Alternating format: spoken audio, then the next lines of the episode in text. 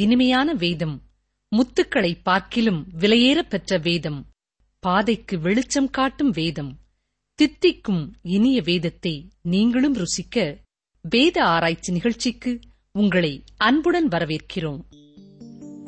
அன்பு மாறாதது தெய்வ அன்பு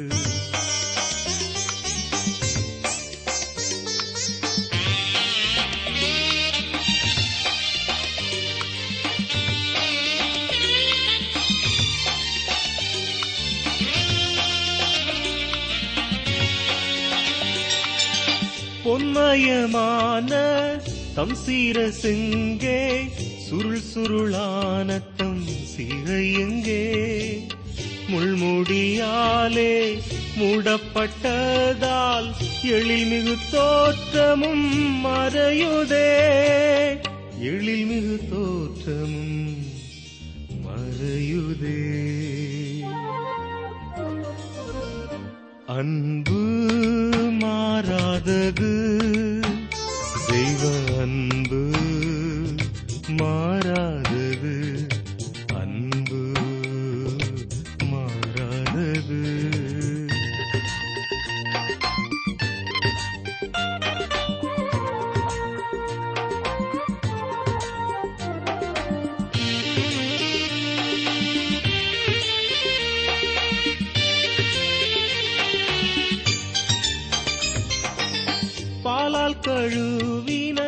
நம் கண்கள் எங்கே? கந்த கந்தவர்த்தகத்தீரு கண்ணம் எங்கே? லீலி புஷ்பமாம் உதடுகள் எங்கே? இரத்த கரையாலே மறைந்ததோ? இரத்த கரையாலே மறைந்ததோ? அன்பு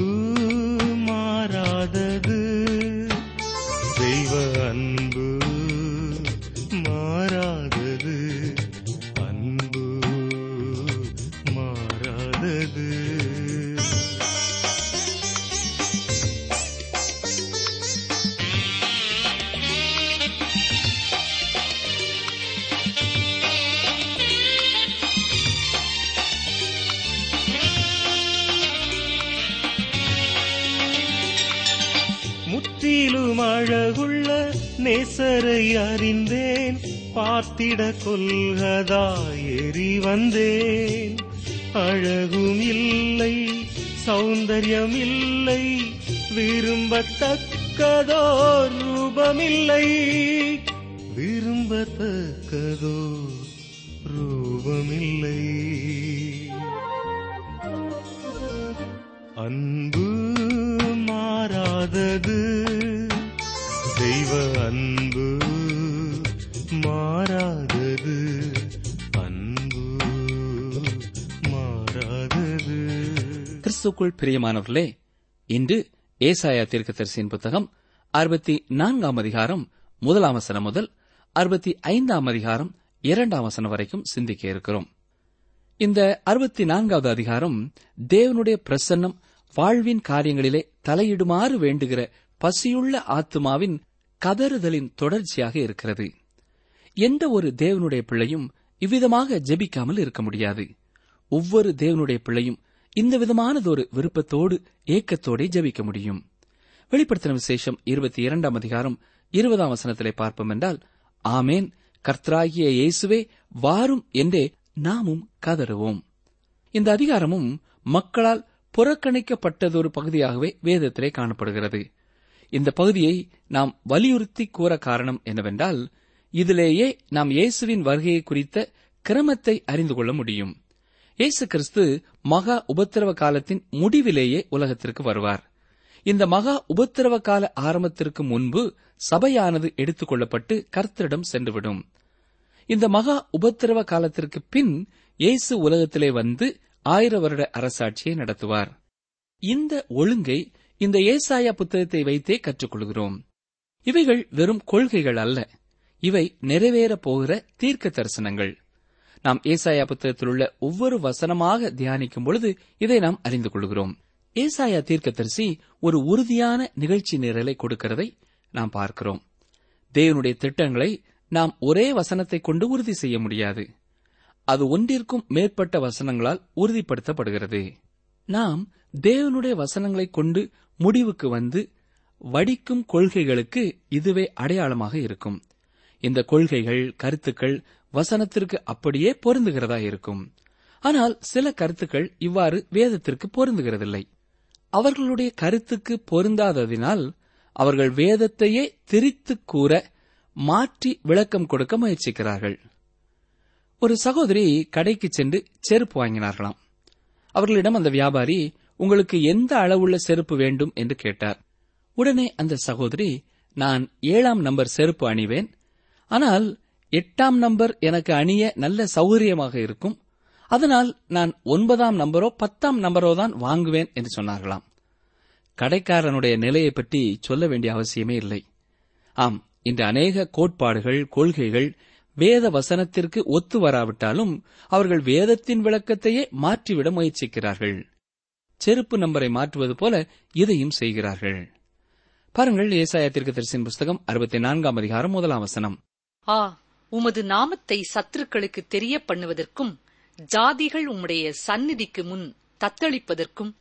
நெருப்பானது தண்ணீரை கொதிக்க பண்ணுவது போல தேவனுடைய பிரசன்னமானது நாடுகளை தத்தளிக்க பண்ணுகிற காலம் வருகிறது.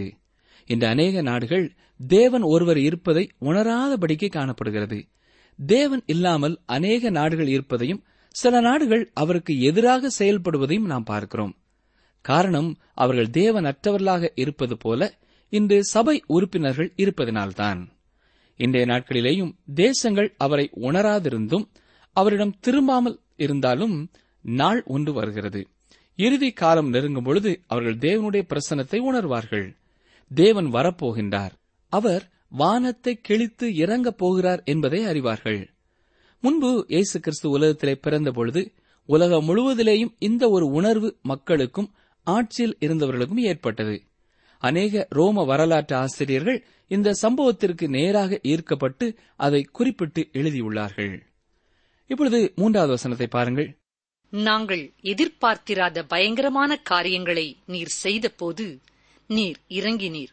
உமது சந்நிதியில் பர்வதங்கள் உருகிப் போயின. அப்போஸ்நாய பவுல் இதே கருத்தை ஒன்று குறைந்தியர் இரண்டு ஒன்பதிலே சொல்லியிருக்கிறார். எழுதியிருக்கிறபடி தேவன் தம்மில் அன்பு கூறுகிறவர்களுக்கு ஆயத்தம் பண்ணினவைகளை கண் காணவும் இல்லை காது கேட்கவும் இல்லை அவைகள் மனுஷனுடைய இருதயத்தில் தோன்றவும் இல்லை என்று அவர் எழுதியிருக்கிறார். பத்தாம் வசனத்திலே நமக்கோ தேவன் அவைகளை தமது ஆவியினாலே வெளிப்படுத்தினார். அந்த ஆவியானவர் எல்லாவற்றையும் தேவனுடைய ஆழங்களையும் ஆராய்ந்திருக்கிறார் என்று சொல்கிறார். ஒன்று குழந்தையர் இரண்டாம் அதிகாரம் ஒன்பதாம் வசனமானது ஏசாயா தீர்க்கதரிசியின் புத்தகத்திலிருந்து எடுத்து கூறப்பட்டுள்ளது என்பதை நாம் தெளிவாக பார்க்கிறோம். ஆனால் பத்தாம் வசனத்திலே அப்போஸ்நாய பவுல் பரிசுத்த ஆவியானவர் இவற்றை நமக்கு வெளிப்படுத்தி காண்பித்துள்ளார் என்று சொல்கிறார். மகா உபத்திரவ காலத்திலோ அவர்கள் இயேசு கிறிஸ்துவின் வருகை வரை காத்திருக்க வேண்டியது அவசியம். மேலும் நமக்கு தேவன் ஒன்று குறைந்தியர் பதிமூன்று பன்னிரண்டிலிருந்து இன்னும் சில காரியங்களை வெளிப்படுத்துகிறார். இப்பொழுது கண்ணாடியிலே நிழலாட்டமாய் பார்க்கிறோம். அப்பொழுது முகமுகமாய் பார்ப்போம். இப்பொழுது நான் குறைந்த அறிவுள்ளவன். அப்பொழுது நான் அறியப்பட்டிருக்கிறபடியே அறிந்து கொள்வேன் என்கிறார். இந்த வசனம் நமக்கு நம்பிக்கையை தருகிறதாய் இருக்கிறது. அந்த ஜனங்களோடு நம்மை இணைத்துக் கொள்ளும் பொழுது அந்த நம்பிக்கை பெருகுகிறது. தேவன் நம்மை உலகத்தினின்று எடுத்துக் கொள்வதற்காக நாம் இப்பொழுது காத்திருக்கிறோம். அவர்களோ தேவன் பூமியிலே வந்து ராஜ்யத்தை ஸ்தாபிப்பதை எதிர்பார்த்து காத்திருக்கிறார்கள். ஆனால் இதில் இழந்து போனவர்களாக காணப்பட போகின்றவர்கள் யார் என்றால் சில இறையியல் வல்லுநர்களும் தலையில் மட்டுமே வேத அறிவை வைத்திருக்கிறவர்களுமே. இவர்கள் இயேசு கிறிஸ்து சபையை எடுத்துக் கொள்ளுவார் அவர்களை ஆகாயத்திலே வைத்து சந்திப்பார் என்பதை ஏற்றுக்கொள்ளாதவர்கள். அவர் பூமியிலே வந்து ராஜ்யத்தை ஸ்தாபித்து ஆளுவார் என்பதையும் ஏற்க மறுப்பார்கள். மாறாக தவறான கோட்பாடுகளை கொடுத்து வருகிறார்கள். ஏசாயா அறுபத்தி நான்காம் அதிகாரம் ஐந்து வசனத்தை பாருங்கள். மகிழ்ச்சியாய் நீதியை செய்கிறவர்களையும் உம்முடைய வழிகளில் உம்மை நினைக்கிறவர்களையும் சந்திக்கிறீர். நாங்களோ அவைகளுக்கு விரோதமாக எப்பொழுதும் பாவம் செய்தபடியினாலே தேவரீர் கடும் கோபம் கொண்டீர். இன்னமும் தப்பியிருக்கிறோம். இந்த இடத்திலிருந்து பாவத்தை ஒத்துக்கொள்ளுதல் ஆரம்பமாகிறது. இஸ்ரவேலர் பாவ மன்னிப்பு நாடி அறிக்கையிடுதலுக்கு நேராக திரும்புகிறார்கள். அதே வேளையிலே இரட்சகரின் மீட்பு பணியையும் அவர்கள் விசுவாசித்து அறிக்கையிடுவதை பார்க்கிறோம். ஆறாம் வசனத்தை பாருங்கள். நாங்கள் அனைவரும் தீட்டானவர்கள் போல இருக்கிறோம். எங்களுடைய நீதிகள் எல்லாம் அழுக்கான கந்தை போல இருக்கிறது. நாங்கள் அனைவரும் இலைகளைப் போல் உதிருகிறோம். எங்கள் அக்கிரமங்கள் காற்றைப் போல் எங்களை அடித்துக் கொண்டு போகிறது. இந்த வசனம் நம் எல்லாருக்கும் தெரிந்த ஒன்றுதான்.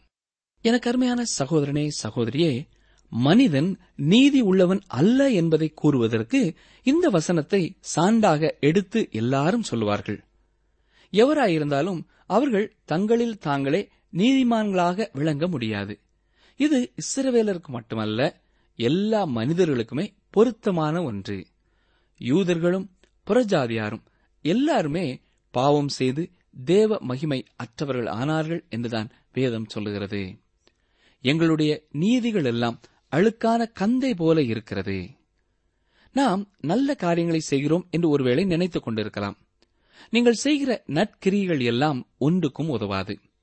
ஒருவேளை நீங்கள் கோடிக்கணக்கான பணத்தை ஏழைகளுக்கு தானம் பண்ணுவதற்காக விதவைகள் எளியவர்கள் போன்றவர்களை பராமரிப்பதற்காக கொடுக்கலாம். ஆனால் இவை எல்லாமே தேவனுடைய பார்வையிலே ஒன்றுமில்லை. மாம்சம் பிறப்பிக்கின்ற எல்லாமே அவர் பார்வையிலே அழுக்கான கந்தை போலத்தான் இருக்கிறது. அசுத்தமான ஒன்றிலிருந்து நீங்கள் சுத்தமான பொருளை வெளிக்கொண்டு வர முடியாது. ஒரு பாவியான மனுஷன் தேவனால் ஏற்றுக்கொள்ளப்படக்கூடிய காரியங்களை செய்ய இயலாது. அவன் முதலாவது தன்னுடைய வழிகளை விட்டு தேவனுடைய வழியினிடத்திலே திரும்ப வேண்டும். ஆனால் இதை ஏற்றுக்கொள்வது இன்று மனிதர்களுக்கு கடினமான காரியமாய் காணப்படுகிறது. விசேஷமாக தங்கள் நற்கிரியைகளிலே நம்பிக்கை வைத்திருக்கிறவர்கள். தங்களுடைய நல்ல காரியங்கள் தங்களை காப்பாற்றும் தங்களை நித்தியத்திலே சேர்க்கும் பரலோகம் கொண்டு போகும் என்று நம்புகிறவர்களுக்கு இது கடினமான ஒன்றாகவே காணப்படுகிறது. ஏசாயா அறுபத்தி நான்காம் அதிகாரம் எட்டாம் வசனம் பாருங்கள். இப்பொழுதும் கர்த்தாவே நீர் எங்களுடைய பிதா. நாங்கள் களிமண். நீர் எங்களை உருவாக்குகிறவர். நாங்கள் அனைவரும் உமது கரத்தின் கிரியை. தேவன் நம்மை சிருஷ்டித்ததால் அவர் நம்முடைய பிதா. ஆனால் மனிதன் அந்த மதிப்பை இழந்து போனான். மகன் என்ற உரிமையை அவன் இழந்து விட்டான். ஆனால் நாம் மீண்டும் அவருடைய பிள்ளையாக மாற முடியும். அதற்கு ஒரே ஒரு வழியே இருக்கிறது. இயேசு கிறிஸ்துவனிடத்திலே வருவதே அந்த வழி. புதிய ஏற்பாட்டிற்கு வருவீர்களானால் அங்கே இது தெளிவாக விளக்கப்படுகிறது. சிருஷ்டிப்பினாலே அல்ல நாம் மற்றும் ஒரு விதத்திலே அவருடைய பிள்ளைகளாக மாறுவதாகவே இங்கே சொல்லப்படுகிறது. யோவான் சுவிசேஷம் முதலாம் அதிகாரம் பனிரெண்டு பதிமூன்றாம் வசனங்களை பாருங்கள். வாசிக்கிறேன். யோவான் எழுதின சுவிசேஷம் முதலாம் அதிகாரம் பனிரெண்டு பதிமூன்றாம் வசனங்கள். அவருடைய நாமத்தின் மேல் விசுவாசம் உள்ளவர்களாய் அவரை ஏற்றுக்கொண்டவர்கள் எத்தனை பேர்களோ அத்தனை பேர்களும் தேவனுடைய பிள்ளைகளாகும்படி அவர்களுக்கு அதிகாரம் கொடுத்தார். அவர்கள் இரத்தத்தினாலாவது மாம்ச சித்தத்தினாலாவது புருஷனுடைய சித்தத்தினாலாவது பிறவாமல் தேவனாலே பிறந்தவர்கள். நாங்கள் அனைவரும் உமது கரத்தின் கிரியை என்று ஏசாயா அறுபத்தி நான்காம் அதிகாரம் எட்டாம் வசனத்திலே சொல்லப்படுகிறது. இது தேவன் நம்முடைய சிருஷ்டிகர் என்பதை ஏற்றுக்கொள்வதை குறிக்கிறது. அவர் குயவன். குயவன் உருவாக்குகிறவர் என்பதை நாம் அறிவோம். ஒரு பாத்திரத்தை வணைகிறவன் அதை படைத்தவன். இல்லாவிட்டால் அவன் தகப்பன் என்று கருதப்படுவான். இவ்விதமாகவே நாம் சிலரை சில காரியங்களின் தகப்பன் என்று அழைக்கிறோம். அத்தேனை பட்டணத்திலே அப்போஸ் நாய பவுல் பேசும்பொழுது இந்த காரியத்தையே வெளிப்படுத்தி காட்டுகிறார். பார்ப்போமா? அப்போஸ்தலர் நடவடிக்கைகளின் புஸ்தகம் பதினேழாம் அதிகாரம் இருபத்தி எட்டு இருபத்தி ஒன்பதாம் வசனங்களை வாசிக்கிறேன். ஏனெனில் அவருக்குள் நாம் பிழைக்கிறோம் அசைகிறோம் இருக்கிறோம். அப்படியே உங்கள் புலவர்களிலும் சிலர் நாம் அவருடைய சந்ததியார் என்று சொல்லியிருக்கிறார்கள். நாம் தேவனுடைய சந்ததியாராயிருக்க மனுஷருடைய சித்திர வேலையினாலும் யுத்தியினாலும் உருவாக்கின பொன் வெள்ளி கல் இவைகளுக்கு தெய்வம் உப்பாயிருக்கும் என்று நாம் நினைக்கலாகாது. தேவன் சிருஷ்டித்ததினாலே மனிதர்கள் உண்டானார்கள். எனவே அவர்கள் அவருடைய பிள்ளைகள். ஆனால் எல்லாரும் அவருடையவர்கள் அல்ல. எவர்களெல்லாம் மீண்டும் பிறந்த புது பிறப்பை அடைகிறார்களோ அவர்கள்தான் தேவனுடைய புத்திரர். மேலும் பவுல் கூறுகிற விளக்கம் இதுதான். தேவன் நம்மை படைத்ததினாலே நாம் அவருக்கு ஒரு உருவத்தை ஏற்படுத்த முடியாது. அவ்வாறு உருவாக்கிவிட்டு இது தேவனைப் போன்றே இருக்கிறது என்றும் கூற முடியாது. இவ்வாறு செய்யும் பொழுது நாம் தேவனை உருவாக்க நினைக்கிறோம். இதை தேவன் வெறுக்கிறார். தொடர்ந்து ஏசாய தீர்க்கதரிசியின் புத்தகம் அறுபத்தி நான்காம் அதிகாரம் பத்தாம் வசனத்தை பாருங்கள். உமது பரிசுத்த பட்டணங்கள் வனாந்திரமாயின. சீயோன் வனாந்திரமாயிற்று. எருசலேம் பாழாய் கிடக்கிறது. கிறிஸ்துக்குள் பிரியமான சகோதரனே சகோதரியே இந்த வசனம் ஏசாயாவின் நாட்களிலே நிறைவேறவில்லை. பாபிலோனியர்கள் எருசலேமிற்கு எதிராக வந்தபோது இது உண்மையாயிற்று. இரண்டு ராஜாக்களின் புத்தகம் இருபத்தி ஐந்தாம் அதிகாரம் ஒன்பது பத்தாம் வசனங்கள் இவ்விதமாய் சொல்கிறது வாசிக்கிறேன் இரண்டு ராஜாக்கள் இருபத்தி ஐந்து ஒன்பது பத்து. கர்த்தருடைய ஆலயத்தையும் ராஜாவின் அரமனையையும் எருசலேமின் சகல கட்டிடங்களையும் பெரிய வீடுகள் எல்லாவற்றையும் அக்கினியால் சுட்டரித்து விட்டான் காவல் சேனாபதியோடு இருந்த கல்தேயரின் ராணுவத்தார் எல்லாரும் எருசலேமை சுற்றிலும் இருந்த அலங்கங்களை இடித்து போட்டார்கள். ஏசாயாவின் தீர்க்க தரிசனம் இவ்விதமாகவே நிறைவேறிற்று. தொடர்ந்து ஏசாயா அறுபத்தி நான்காம் அதிகாரம் பதினோராம் வசனத்திற்கு வாருங்கள். எங்கள் பிதாக்கள் உம்மை துதித்த பரிசுத்தமும் மகிமையுமான எங்களுடைய ஆலயம் அக்கினிக்கு இரையாகி இன்பமான எங்களுடைய ஸ்தானங்கள் எல்லாம் பாழாயின. இங்கே தேவாலயம் அக்கினிக்கு இரையாகிவிட்டதாக ஏசாயா சொல்லுகிறார். ஆனால் இது ஏசாயா காலத்திலே நிறைவேறவில்லை. அவர் பின்னால் நடக்கப் போகின்றதையே ஏற்கனவே நடந்து முடிந்துவிட்டதாக கூறுகிறார். ஏசாயாவின் காலத்திற்கு பின் சுமார் நூறு ஆண்டுகளுக்கு பின்னர்தான் இது நடந்தது. எருசலேம் அழிக்கப்பட்ட போதே தேவாலயமும் சுட்டெரிக்கப்பட்டது. ஏசாயா அறுபத்தி நான்காம் அதிகாரம் கடைசி வசனத்தை பாருங்கள். வசனம் பன்னிரண்டு. கர்த்தாவே இவைகள் இப்படி இருந்தும் அடக்கிக் கொண்டிருப்பீரோ? மௌனமாய் இருந்து அதிகமாய் எங்களை சிறுமைப்படுத்துவீரோ? இந்த அதிகாரத்தை ஏசாயா ஒரு கேள்வியோட முடிவிற்கு கொண்டு வருகிறார். தேவன் செயல்பட மறுப்பாரோ என்று சொல்கிறார். இதனை தொடர்ந்துள்ள வசனங்களிலே அவர் இந்த கேள்விக்கு பதிலும் அளிக்கிறார். இஸ்ரவேல் ஜனங்கள் அவரை புறக்கணித்து தள்ளின பிறகே தேவன் அவர்களை புறக்கணித்தார். ஆனாலும் இது தேவன் அவர்களை குறித்துக் கொண்டிருந்த திட்டத்தையும் நோக்கத்தையும் வெறுமையாக்கிவிடவில்லை. அவர் அவருடைய திட்டத்தின் வழியாகவே செயல்படுகிறார். அது இன்னும் நிறைவேற வேண்டிய ஒன்றாகவே இருக்கிறது. தொடர்ந்து நாம் ஏசாயா அறுபத்தி ஐந்தாம் அதிகாரத்தை தியானிக்கப் போகிறோம். ஏசாயா தீர்க்கதரிசியின் புத்தகம் அறுபத்தி நான்காம் அதிகாரத்திலே நாம் தீர்க்கதரிசி மற்றும் மக்களின் ஜெபத்தை குறித்து பார்த்தோம்.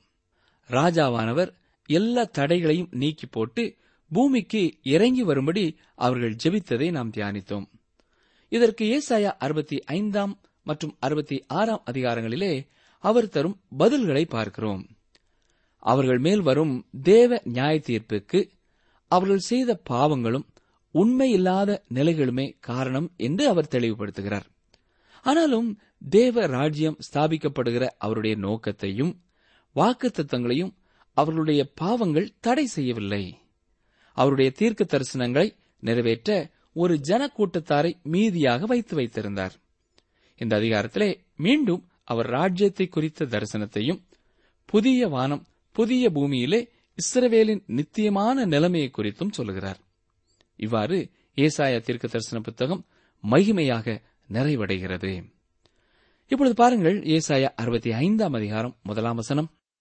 என்னை குறித்து விசாரித்து கேளாதிருந்தவர்களாலே தேடப்பட்டேன். என்னை தேடாதிருந்தவர்களாலே கண்டறியப்பட்டேன். என்னுடைய நாமம் விளங்காதிருந்த ஜாதியை நோக்கி இதோ இங்கே இருக்கிறேன் என்றேன். இது புறஜாதியரை பற்றி சொல்லிய வசனம். அதாவது ஏசாயா நம்மை பார்த்து சொல்லுகிறார். நமக்கு இப்பொழுது சுவிசேஷம் அறிவிக்கப்பட்டுக் கொண்டிருக்கிறது.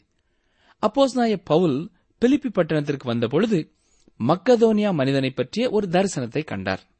அவ்வாறு அவர் அந்த பட்டணத்திற்கு சென்றபொழுது அப்போஸ்நாய பவுல் அந்த மனிதனை காணவில்லை. சுவிசேஷத்தை கேட்க விரும்பிய அந்த மனிதனுக்கு பதிலாக லீதியாள் என்ற பெண்ணே அங்கே காணப்பட்டாள். அவளும் மற்றவர்களும் அந்த ஆற்றங்கரையிலே ஜெபத்தை நடத்திக் கொண்டிருந்தார்கள். அவள் தன்னுடைய தேவையை பற்றி உணராதிருந்த பொழுதும் அப்போஸ்நாய பவுல் அவர்களுக்கு சுவிசேஷத்தை கொண்டு வந்தார். ரோமர் பத்தாம் அதிகாரம் இருபதாம் வசனத்திலே என்ன சொல்லப்பட்டிருக்கிறது? வாசிக்கிறேன். ரோமர் பத்து இருபது. அல்லாமலும் ஏசாயா என்னை தேடாதவர்களாலே கண்டறியப்பட்டேன். என்னை விசாரித்து கேளாதவர்களுக்கு வெளியரங்கமானேன் என்று தைரியம் கொண்டு சொல்லுகிறான் என்று வாசிக்கிறோம். ஆம் இவ்விதமாகவே நமக்கும் நடைபெறுகிறது. நாம் தேடாத பொழுது கண்டறிந்தோம். அவரே நம்மை ரட்சித்தார் நாம் ஊழியர்களை வரவேற்றதில்லை. நாம் ஏற்கனவே அவரை தேடினது இல்லை சுவிசேஷத்திற்கு வாஞ்சையை தெரிவித்ததில்லை. ஆனாலும் தேவன் நம்மை தேடி வந்தார். அவரை நோக்கி கூப்பிடாத பொழுது அவரே வந்தார். நீங்களும் நானும் பாவத்தில் வாழ்ந்த பொழுது என்னை ரட்சியும் என்று கேளாத போது அவர் நம்மை ரட்சித்தார் ரட்சிக்கப்பட்ட நம் ஒவ்வொருவருக்கும் இந்த விதமாகவே நடைபெற்றது. இல்லையா பிரியமானவர்களே? நீங்கள் ரட்சிக்கப்பட்ட விதத்தை சற்றே எண்ணி பாருங்கள். நீங்கள் ரட்சிக்கப்பட வேண்டும் என்ற வாஞ்சியோடு தேடிய பொழுது ரட்சிப்பை பெற்றுக் கொண்டீர்களா? அல்லது உங்களுக்கு விருப்பமான வழியிலே நீங்கள் உங்கள் மனம் போன போக்கிலே சென்று கொண்டிருந்த பொழுது ஆண்டவர் தடுத்து நிறுத்தி உங்களை ஆட்கொண்டு தமது அன்பை வெளிப்படுத்தி உங்களை ரட்சிப்புக்குள்ளே கொண்டு வந்தாராம் நிகழ்ச்சியை கேட்டுக் கொண்டிருக்கிற எனக்கு அருமையான சகோதரனே சகோதரியே உங்களுடைய வாழ்க்கையிலே இன்னமும் இந்த ரட்சிப்பின் நிச்சயத்தை பெற்றுக்கொள்ளவில்லை என்றால் இன்றே நீங்கள் பெற்றுக்கொள்ள முடியும்.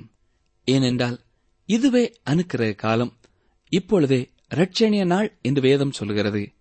நீங்கள் எந்த நிலைமையிலே இருந்தாலும் எந்த பாவத்தோடு போராடி கொண்டு இருந்தாலும் மன சமாதானம் அற்றவர்களாய் இருந்தாலும் ஒன்று செய்யுங்கள். உங்கள் சொந்த முயற்சியினாலே ரட்சிப்பை பெற்றுக்கொள்ள முடியாது என்பதை நீங்கள் உணர்ந்து கொள்ளுங்கள் அதை ஒத்துக்கொள்ளுங்கள். உங்கள் நற்செயல்கள் நற்கிரியைகள் உங்களுக்கு ரட்சிப்பை வழங்காது. ஏற்கனவே நமது பாவத்திற்கான தண்டனையை சிலுவிலே சுமந்துவிட்ட இயேசு கிறிஸ்துவை விசுவாசியுங்கள். அவரே நமக்கு நித்திய ஜீவனை தருகிறவராயிருக்கிறார். நாம் பாவிகளாய் இருக்கும் பொழுதே அவர் நமக்காக மறித்து விட்டார் இந்த சத்தியத்தை உண்மை என்பதை உணர்ந்தவர்களாய் அவருக்கு உங்களுடைய வாழ்க்கையை ஒப்புக் கொடுங்கள் ஆண்டவரே என்னுடைய பாவத்தை மன்னியும். என்னுடைய அக்கிரமத்தை நீக்கும். என்னை சுத்திகரியும் என்று நீங்கள் இருக்கிற வண்ணமாகவே அவரண்டை செல்லுங்கள். அவர் நிச்சயம் உங்களை ஏற்றுக்கொண்டு உங்களை புதுப்பிப்பார். உங்களை கழுவி சுத்திகரிப்பார். அவருடைய ஆவியை உங்களுக்கு தந்தருளி அவருடைய பாதையிலே நடக்க ஒவ்வொரு நாளும் உங்களை பலப்படுத்த அவர் வல்லமை உள்ளவராயிருக்கிறார். தொடர்ந்து ஏசாய தீர்க்கதரிசியின் புத்தகம் அறுபத்தி ஐந்தாம் அதிகாரம் இரண்டாம் வசனத்தை பாருங்கள். நலமல்லாத வழியிலே தங்கள் நினைவுகளின்படி நடக்கிற முரட்டாட்டமான ஜனத்தண்டைக்கு நான் முழுதும் என் கைகளை நீட்டினேன். இப்பொழுது அவர் யூதர்களுடன் பேசுகிறார். இஸ்ரவேல் தேசத்து ஜனங்களிடத்திலே இதை சொல்கிறார். இவர்களுக்கே சுவிசேஷம் முதலாவது கொடுக்கப்பட்டது. ஆனால் அவர்கள் அதை ஏற்றுக்கொள்ளவில்லை. ரோமர் பத்தாம் அதிகாரம் இருபத்தி ஓராம் வசனத்திலே நாம் என்ன பார்க்கிறோம்? இஸ்ரவேலரை குறித்தோ கீழ்ப்படியாதவர்களும் எதிர்த்து பேசுகிறவர்களுமாயிருக்கிற ஜனங்களிடத்திற்கு நாள் முழுவதும் என் கைகளை நீட்டினேன் என்று அவன் சொல்லியிருக்கிறான். அவர்கள் அவரை புறக்கணித்த பிறகே தேவன் அவர்களை புறக்கணித்தார். அப்போஸ்தலர் பதிமூன்றாம் அதிகாரம் நாற்பத்தி ஆறாம் வசனத்திலே என்ன பார்க்கிறோம்? அப்பொழுது பவுலும் பர்ணவாவும் தைரியம் கொண்டு அவர்களை நோக்கி முதலாவது உங்களுக்கே தேவ வசனத்தை சொல்ல வேண்டியதாயிற்று. நீங்களோ அதை தள்ளி உங்களை நித்திய ஜீவனுக்கு அபாத்திரராக தீர்த்துக் கொள்கிறபடியினால் இதோ நாங்கள் புறஜாதியாரிடத்தில் போகிறோம். இவ்விதமாகவே சுவிசேஷம் நமக்கும் வந்தது. இன்னொரு விதமாக சொல்ல வேண்டுமென்றால் எருசலேம் சுவிசேஷத்தை ஏற்றுக்கொள்ளவில்லையானால் எபேசு ஏற்றுக்கொள்ளும். ஒரு நகரம் ஏற்றுக்கொள்ளவில்லையானால் இன்னொரு நகரம் சுவிசேஷத்தை ஏற்றுக்கொள்ளும். ஒரு கிராமம் இயேசுவை ஏற்றுக்கொள்ளவில்லை என்றால் மற்றுமொரு கிராமம் இயேசுவை ஏற்றுக்கொள்ளும். தேவனுடைய கிருபையின் பனி உலகத்திலே ஏதாவது ஒரு பகுதியிலே பெய்து கொண்டேதான் இருக்கும். அதற்காக நாம் தேவனை துதிக்க வேண்டும். நமது வாழ்க்கையிலே கிருபையின் பனி பெய்யும் பொழுது அதை பயன்படுத்திக் கொள்ள வேண்டும். கிருபையின் காலத்திலே அவரை ஏற்றுக்கொள்வோம் என்றால் அவர் நம்மை தொடர்ந்து தெளிவான பாதையிலே நித்தியம் வரைக்கும் நடத்த வல்லமையுள்ளவராயிருக்கிறார். எனக்கு அருமையான சகோதரனே சகோதரியே நீங்கள் இயேசு கிறிஸ்துவின் கிருபையினாலே அவர் கொடுக்கும் ரட்சிப்பை விசுவாசத்தினாலே பெற்றுக்கொண்டு விட்டீர்களா? இல்லை என்றால் இன்றே அதை குறித்து ஆழமாக சிந்தியுங்கள். பாவ மன்னிப்பின் நிச்சயமும் ரட்சிப்பின் சந்தோஷமும் உங்களுக்கு தேவை.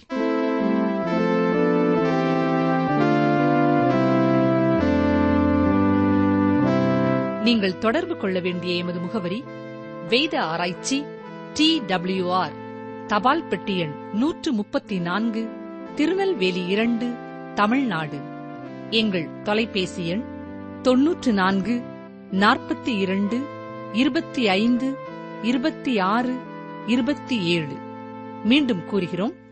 தொன்னூற்று நான்கு நாற்பத்தி இரண்டு இருபத்தி ஐந்து இருபத்தி ஆறு இருபத்தி ஏழு. எங்கள் இமெயில் முகவரி Tamil DTP at radio eight eight two dot com